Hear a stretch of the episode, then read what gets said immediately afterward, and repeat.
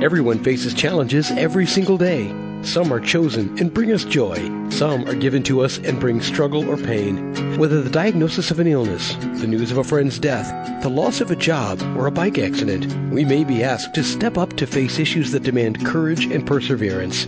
Hurt is just one of the many aspects of full lives. Each week on this show, ACT, Taking Hurt to Hope, Dr. Joanne Dahl helps us understand how we can use acceptance and commitment therapy to learn to accept what we cannot change and move forward into a valued life. Now, here's your host, Dr. Joanne Dahl.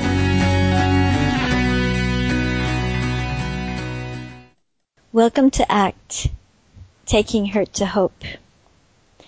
Today we're going to discuss something that has been said to be the biggest cause of emotional problems shame. The word shame means to hide or to cover up. We all feel shame from time to time. Shame makes our problems seem bigger and makes us seem smaller and alone with what we feel. Shame makes us want to bury our heads in the sand and hope that either me or the problem or both will disappear. It's the one it's one thing to have and experience painful emotions that are of course inevitable in life. But shame's, shame makes it worse. Shame makes you want to get away from the problem, the emotion, or the whole situation. Shame makes you feel lonesome, weak, and inadequate. Today you're going to get a chance to talk to one of the few people who have studied shame and done it from an ACT perspective. This is Dr. Jason Luoma. Jason is a clinical psychologist and the co-founder and the director of the Portland Psychotherapy, a research and training center in Portland, Oregon. Jason provides training in ACT for audiences around the world and was recently elected to the president of the Association for Contextual Behavior Science, this organization that is mostly tied to ACT. In addition to being a practicing clinician and ACT trainer, Jason conducts research on shame, stigma, and self-compassion. You can read more about Jason by looking at his website by clicking on his name on this week's uh, act taking Hurt to hope. Remember that act has three parts. Opening up, which with shame could be opening up to whatever the physical sensations and accompanying thoughts are that are present, along with the feeling we call shame. Becoming aware, which in this case could be seeing sensations as just sensations and thoughts as just words with no actual meaning. And thirdly, actively engaging in what matters to you together with the feelings and sensations that we call shame. I want to welcome you, Jason. Hello. Hello, welcome. Thanks. Well, I'm glad to be here. Jason, you are a long ways from me there in Portland, Oregon. How is the weather there? Oh, it's it's uh, really beautiful. You know, normally it's raining this time of year, but we've had uh, unusually sunny uh, spring here, so it's wonderful. Oh, well, we still have about a meter of snow left. but it's getting lighter here in Sweden. Jason, um, I usually ask uh, our guests be, because our radio listeners like to get to know the you know, the human being beyond, beyond the researcher and the clinician. So shame is a very difficult issue that no one really likes to talk about. What, what got you interested in it? Uh, well, actually, that's probably part of what interested me that no one likes to talk about it. Mm-hmm. Um, I, I think I've always been someone who was interested in topics that other people weren't interested in. I'm I'm kind of a fan of the underdog, mm-hmm. and shame in particular was a topic that uh, has been pretty neglected, at least in terms of people trying to develop new interventions that can help people with shame. Mm-hmm. And so that really interested me to be able to work in an area where very few people have found scientifically based uh, interventions that can help people out who are highly self critical or uh, tend to be really prone to shame. Mm-hmm. So that's on, on the professional side, that's been um, a big part of, I think, why I've been interested in it. And then, of course, there's the personal side Mm-hmm. too, where I've been uh, someone who throughout my life has been highly self critical. Mm-hmm. And uh, as, as far back as I can remember, I've been really self critical and pretty prone to shame in my own life. Jason, um, is that something that's normal for individuals? I mean, with uh, as children that that were self-critical, where does that come from? Well, I think we're all self critical to a certain extent.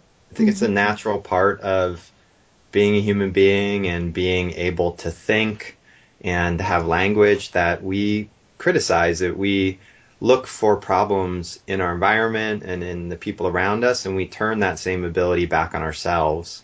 And we criticize ourselves. And shame is what happens when we criticize ourselves as a whole person, when we're felt when we feel like we're lacking as a as a whole person, that somehow we're defective or somehow we're bad. Mm-hmm. Yeah. Mm-hmm. So, so you would say this is pretty common. Shame everyone. Ex- I won't.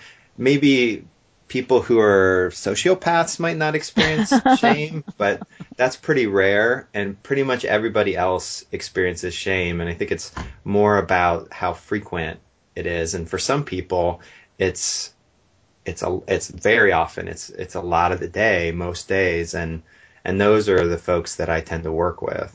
Mm-hmm. So, how would you say you you'd say that? Um, so it's one thing to have problems, and it's Mhm. another thing to be ashamed of your problems. Is that like a just a second level? Yeah, exactly. I think that's a nice way to put it. So, yeah, of course, we all have problems. We have difficulties in li- life. We have challenges, and uh, we're not always up to every challenge. Um, but the thing that that sh- shame adds on top of that is it compounds it. You can think of situation as being like, um, you know, when you're when you're trying to um, do something, sometimes you fail. Sometimes you fall down and and you don't do as well as you'd like. And shame is sort of like you've fallen down and then you you know you come along and you kind of kick yourself while you're down. Mm-hmm. And so it, it, it doesn't make it easier to face those challenges. It just adds to it and and uh, makes you know just compounds the problem. So, Jason, we have talked on the program about self-compassion uh, quite a bit. Would that be the opposite to self being self-compassionate?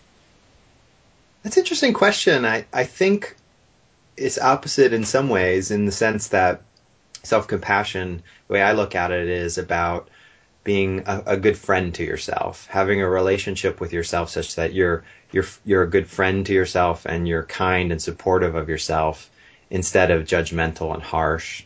And I think it is a sort of antidote to shame. Mm-hmm.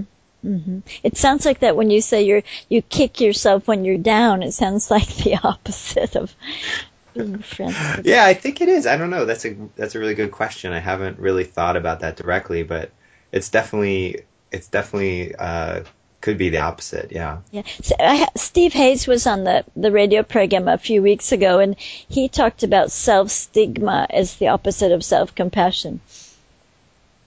Yeah, I think self stigma and, and shame are closely linked. Shame is a more basic mm-hmm. process in that it's a, a really basic emotion, mm-hmm. whereas stigma is like shame that's tied to some part of your identity and mm-hmm. somehow a mem- membership of a group, um, such as you know if you have an addiction, you might feel stigma related to uh, your drug use, or if you have HIV, you might feel stigma, self stigma related to having had HIV. Mm. Um, so stigma is a little a little bit narrower than than shame is, which is um, could be in relation to any any aspect of yourself.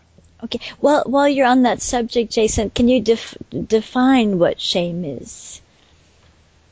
Sure. Yeah, I think it would probably be good to first define a little bit what emotion is because Mm-hmm. an emotion is this kind of slippery concept. We all kind of know what a feeling is at one level, but at another level, it can be a little bit hard to define.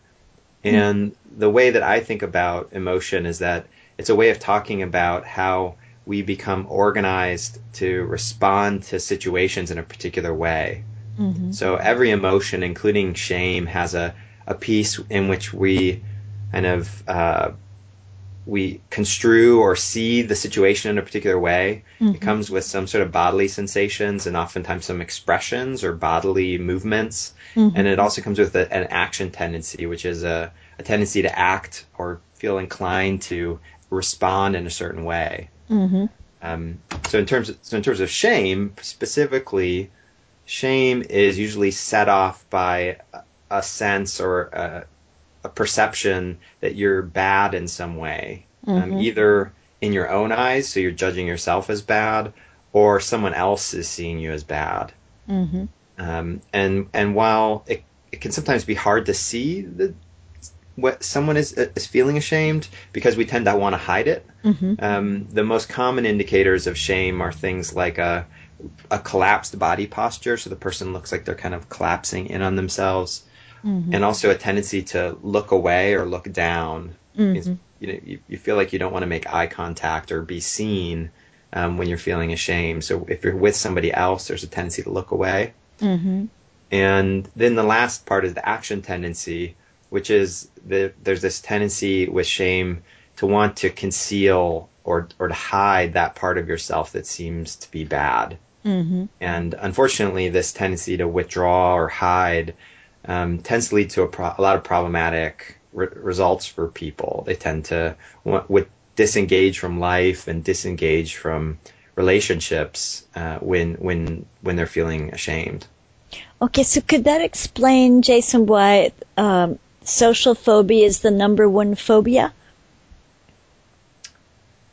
That's interesting. I, I do think that shame is highly tied to social, social phobia. Mm. There hasn't been a ton of research there yet, but there there are some theories and a little bit of research suggesting that the shame is really central to social phobia and that social phobia does relate to a sense of, of, I'm bad mm-hmm. and that if people would see that they would reject me. And you Yeah. can imagine if you're walking around feeling like you're bad a lot of the time that you would be hesitant to to engage in social situations with people because it's like you're always on that verge of being discovered. Right. As I was thinking, like both, it's maybe the common denominator is um, when I'm in the limelight. So if I'm either making a public speech, I'm being looked at, or in an intimate relationship with maybe I have, I'm, you know, maybe I have to get naked. That I'm that I will be I will be examined. And if I if I'm if I know if I think I'm bad and trying to cover it up, it makes it harder when I'm in the limelight.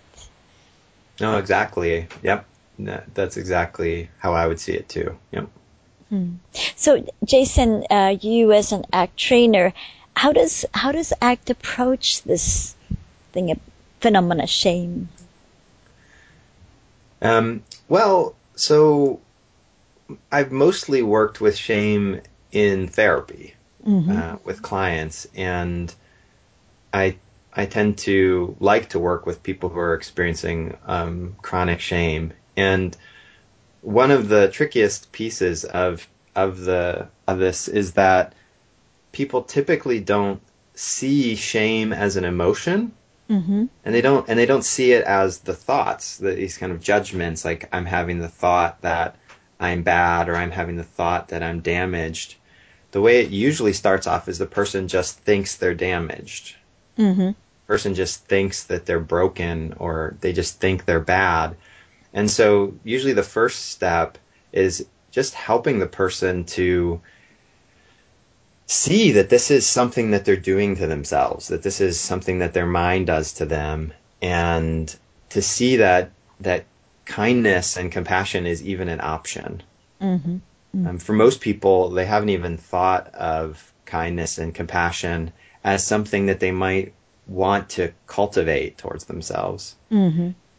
So that's where it usually starts off. Would you like me to talk more about it, or Yeah. So, so it starts off by you mean that um, they they come in and and shame would be like the default set, setting, and they Yeah, don't. it- go ahead. Yeah, exactly.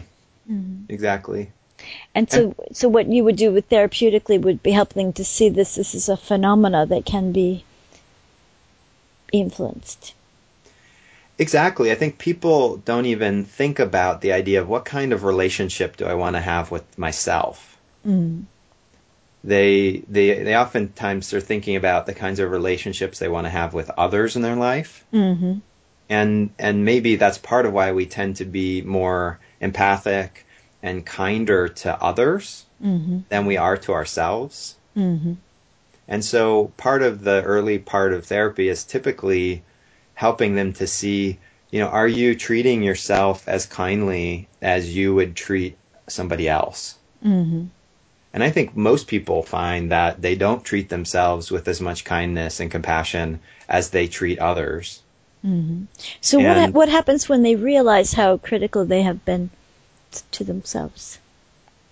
Well, some people that's that is a big step, and some people when they see that they're not being kind to themselves, they just from that that's enough to really make a big difference because they realize, oh, okay, I I want to be kind to myself. Like I I think that it would work for me to be as kind to myself as I am to others. And just from that, there's enough of a change that they'll start to respond to themselves in a gentler way and they'll start to maybe catch those shame, the shaming kind of thoughts uh, more easily and not get so caught up in them, not get so entangled in them. Um, but then you have people who are who are very, very self-critical. Maybe they became self-critical very early in their life. Perhaps they had a really abusive childhood, for example. And typically, folks who are in that situation, um, you need to you need to go further because they oftentimes will have a lot of things that they feel ashamed about and will be keeping them to themselves. There'll be there'll be secrets, and you'll have to do a lot of work to even start to bring out those thoughts and those self judgments into the session. Mm-hmm. And um, oftentimes, um, that's a big part of the process is just going through that process of being able to say out loud, kind of kind of bring into the light Mm-hmm. The things that the person's ashamed of. Oftentimes, there'll be things that the person's never even said to anyone in their whole life. How do you do that, Jason? How do you get people to say things that they're ashamed of saying? well, that's yeah, that's a it's that's uh, not always that easy. I think I mean I think the core of it is through a really empathic kind of understanding relationship. Mm-hmm. Um, I think that's the most basic thing is that the person feels like you are trustworthy Mm-hmm. and that you're not going to judge them. And and and so I think that's the most basic thing. But also, you know, we are we're typically by this point doing a lot of exercises and having various conversations around try, uh, trying to take a more compassionate perspective with themselves. So they they usually get a sense that I'm advocating for a kinder perspective than they have with themselves. Mm-hmm. Do Do you ever feel like that the the, the client is ashamed of something that you also are ashamed of, and that it's and that you might be avoiding talking to them because you feel shameful? That I feel shameful with it with myself, Yeah, or yeah, that I judge them. Well, yeah. For example, well, either, but the client says something that um, that awakens shame in you, and because you maybe Oh. don't want to get into that, you don't talk to them about it. Um, I imagine that happens sometimes without my awareness. Mm-hmm. I think that I mean I tend to be quite self-critical, so um, for me, part of the process is that I I'm often being self-critical. My mind is being critical of me throughout the sessions, Mm-hmm. and so I actually might work that into the session when I become self-critical in relation to something that happened. I might actually work that into the session and and use that as a model for them on how to be kind to themselves. Mm-hmm. Would you like me to give an example of Yeah, that? yeah. That's it. That'd be fun to hear an example. Okay. So I might be having the thought, um, I'm not being very helpful or I'm, I'm doing a bad job right now. and or I'm a bad therapist. I might be thinking something like that in the session with somebody. Mm-hmm. And if I've been in therapy with them for a little while, I probably wouldn't do this if I had just met them. But if we've been together and, and they know me a little bit, and I was having that thought, I might I might share that. I might say something like, you know, as you say that today, I'm noticing that I'm having the thought I'm being a bad therapist right now. Mm-hmm. Like my mind's not being very kind to me right now. It's not being it's not being a very good friend right now. Mm-hmm. And I'm thinking to myself, you know, what does Jason need right now? Like in this moment, what would be important for him? Mm-hmm. And I'm just going to kind of, if it's okay, I might pause here in the session for a moment and, and let me see if I can kind of identify what would be a way to be kind to myself here. Mm-hmm. And I might pause for a little bit and then kind of restart the session. Mm-hmm. that's, that's good what I'm trying to do basically is model to them a main, a way to be with their own self criticism because self criticism is inevitable.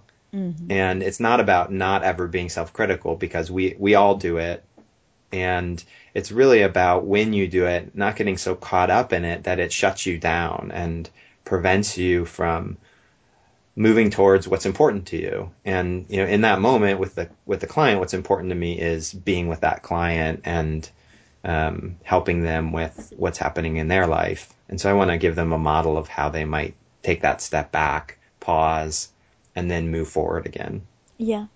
You know, Jason, um, uh, you know that we're we've just written a book about uh, intimate relationships and and ACT that's coming out soon, and the, one of the things we talk about is the, for example, the internet dating, and uh, when you have some stereotype pictures of both yourself and the person you're you're going to meet that you picked out, and I wonder sometimes if um, you know you might meet someone and you might get a prejudice about them. You know, they look like somebody who's done something to me that I don't like earlier and, and then feel shameful that you even have this prejudice, uh, you know, about sure. this person. And then, so how, and, and that that might lead to that you avoid the person altogether instead of taking the risk of um, giving this person a chance.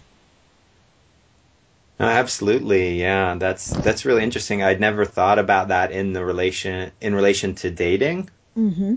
But that, that totally makes sense, and to me, that that makes me think of some of the work we've done around stigma. Mm-hmm. And I think part of what happens with people who are having judgmental thoughts towards others, you know, we, we don't just judge ourselves. So this part about shame is, is about judging ourselves, but we also judge others and we and we also all have prejudice.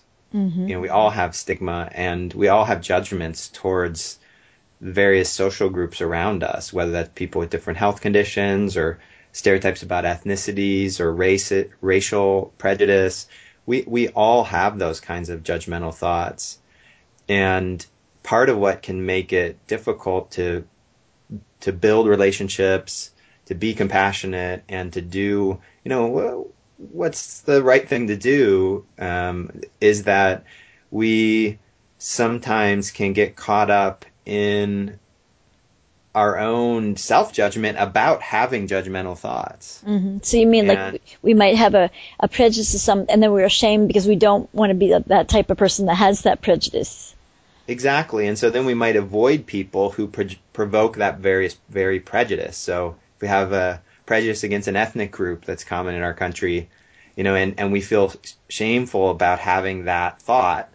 Not maybe we don't even do anything, but we just have the thought and we feel shame about that. Then we you could imagine that you might start avoiding people who are from that ethnicity, and unfortunately, even without you know doing it on purpose, that that adds to um, that adds to the bias that that happens with that community and I think that that's that that's definitely something that can happen. It really backfires on you then. Right, exactly. Yeah, that's unfortunately that's a way it is with shame a lot is that it backfires a lot.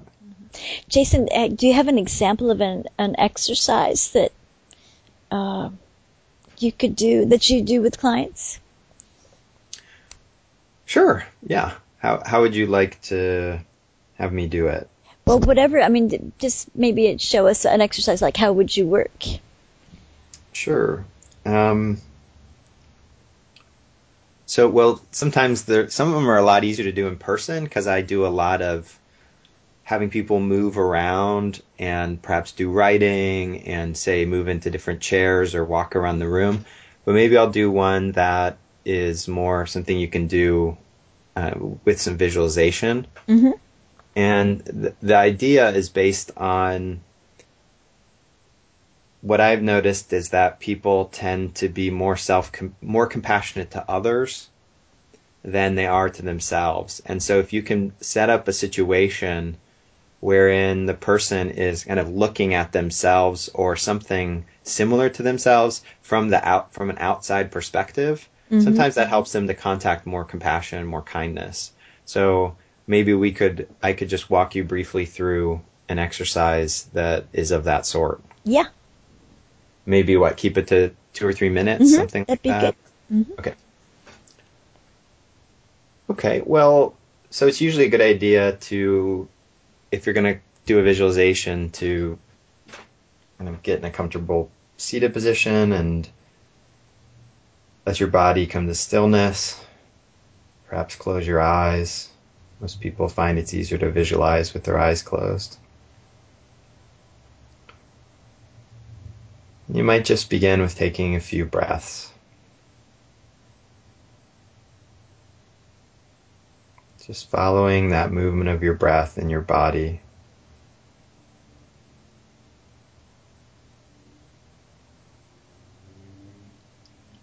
Focusing on each in breath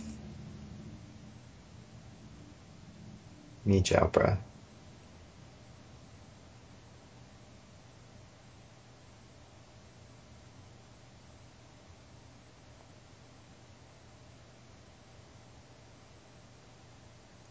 And then for the purposes of the exercise, I need you to get in mind a situation that you where you tend to get critical of yourself or where you tend to feel ashamed.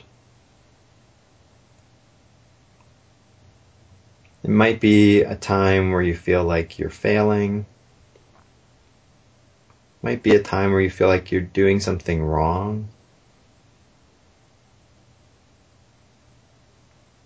Might be a time where you're just feeling particularly bad about yourself for some reason. Just see if you can get in your mind's eye a time, a common time in your life where you feel down on yourself.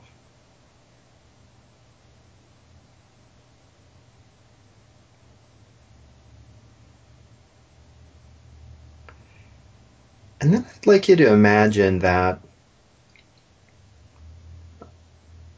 you encounter a small child, maybe a child who's seven or eight years old, of the same gender as you, who's dealing with this same problem.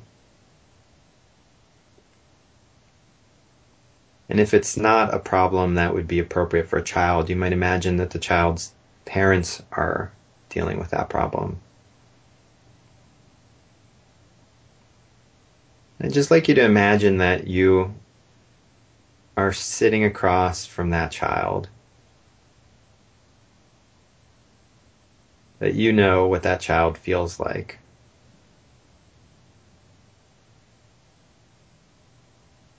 This child who's probably more innocent than you, more vulnerable.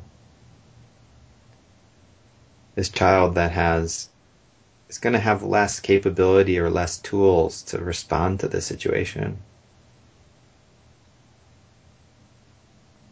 I'd like you just to see in your heart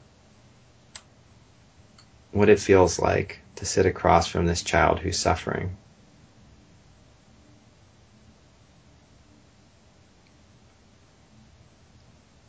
And I'd like you to imagine that this child is about to go away on a long trip, maybe several years, and you're never going to see her again.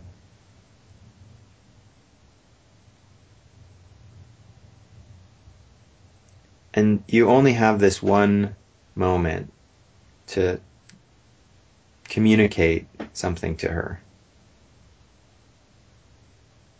I'd like you to think about what would you want to say or do? Would you want to say something encouraging, kind, compassionate? Would you want to just listen to her fears? Would you want to give her a hug? And I'll be quiet for a moment. I'd just like you to imagine doing that or saying that.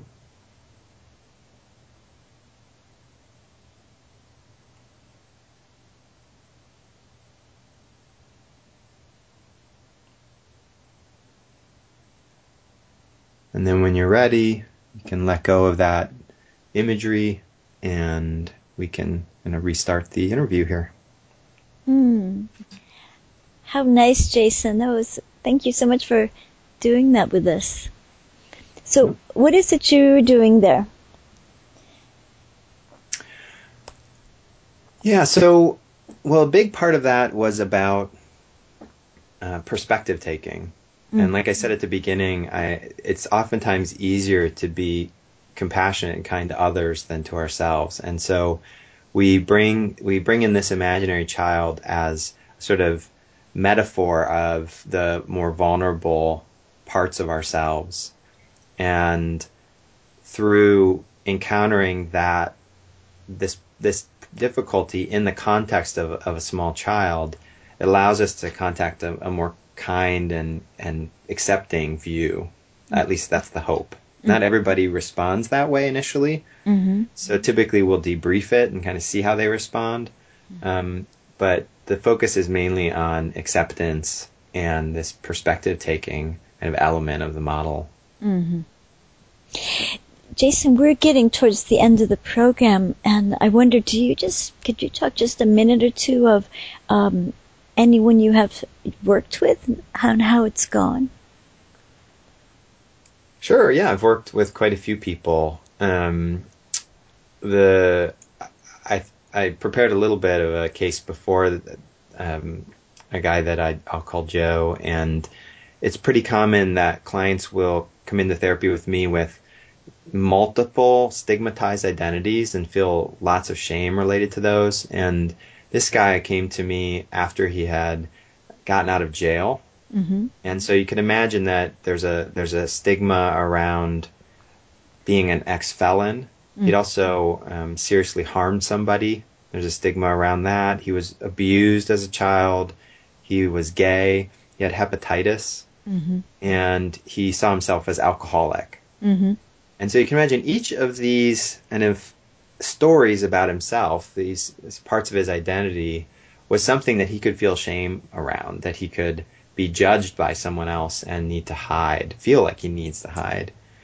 And so when he came to therapy, he really felt like pretty hemmed in by all of these aspects of his history mm-hmm. and wasn't very engaged as a result. Mm-hmm. Um, it took a while in therapy to, for him to open up, to be able to just talk, even start to disclose all of these elements mm-hmm. of his history, and to start to develop more of that and awareness of how harsh his mind was with him. Mm-hmm. Um, but over time, you know, we were able to develop more of that awareness, and eventually, uh, he was able to become more of his own ally. I mean, earlier I talked about this metaphor of it's like if you're wanting to uh, do something that's a challenge for you, if you're wanting to learn something new or grow in some way, you're you're bound to fail at times. You're bound to make mistakes, and you're you're bound to fall down at times. And you know, early in therapy, it was like when he fell down, when he made mistakes, his mind would come along and just kick him and, and beat him up and be mean to him. But over time, we were able to help him to be able to get some distance from that, to notice that, not be so caught up in that, and to be able to be gentler with himself, to be more like a friend who was more encouraging.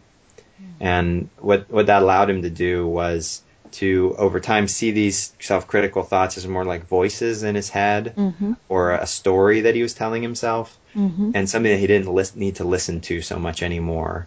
Mm-hmm. And this allowed him to be much more active, engaged. He was able to get really involved with volunteering and to make new friends and get reconnected with the community, which is you know exactly what you want for someone who's coming out of prison. Mm-hmm. So.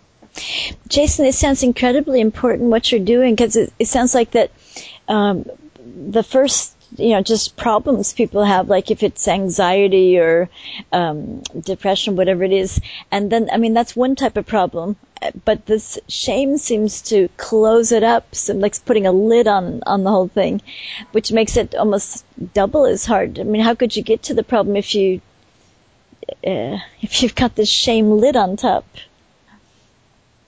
Know exactly. I think that's a really nice way of looking at it. You can't it's hard to get to get help Mm-hmm. It's hard to even think clearly about it when starting to think about the problem means that you're going to start to feel really, really horrible and just globally like you're a terrible person.